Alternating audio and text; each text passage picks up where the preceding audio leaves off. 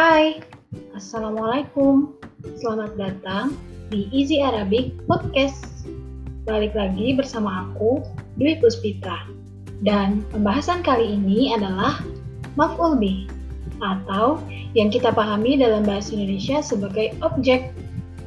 Nah, sebelum kita masuk lebih dalam, kita bahas dulu pengertian Maf'ul Bih. Maf'ul Bih ialah isim mansub terletak setelah fi'il dan fa'il, dan ia merupakan objek atau penderita. Contohnya, Umar memakan roti. Umar sebagai subjek atau fa'il, makan sebagai predikat atau fi'il, dan roti sebagai objek atau maf'ul bih. Nah, kalimat dalam bahasa Arabnya akala Umaru al-khubza. Al-khubza di sini dia berkedudukan sebagai maf'ul bih. Kita bisa lihat ia adalah isim mansub berharakat fathah al-khubza.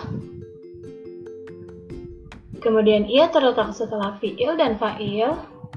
Ia terletak setelah akala dan Umar, dan ia sebagai objek, sesuatu yang dimakan oleh Umar. Nah, dari sini kita mendapatkan rumus yang singkat, yaitu fi'il plus isim sebagai fa'il plus isim sebagai maf'ul bih.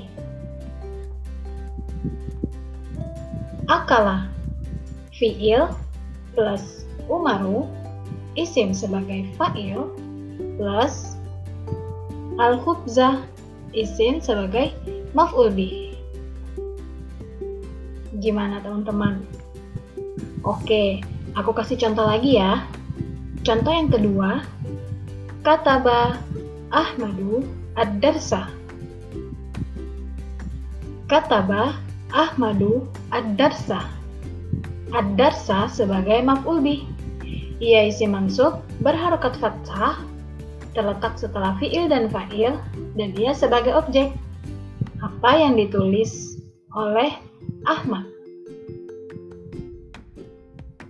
Nah, gimana teman-teman? Mudah kan? Iyalah, namanya juga di podcast Easy Arabic.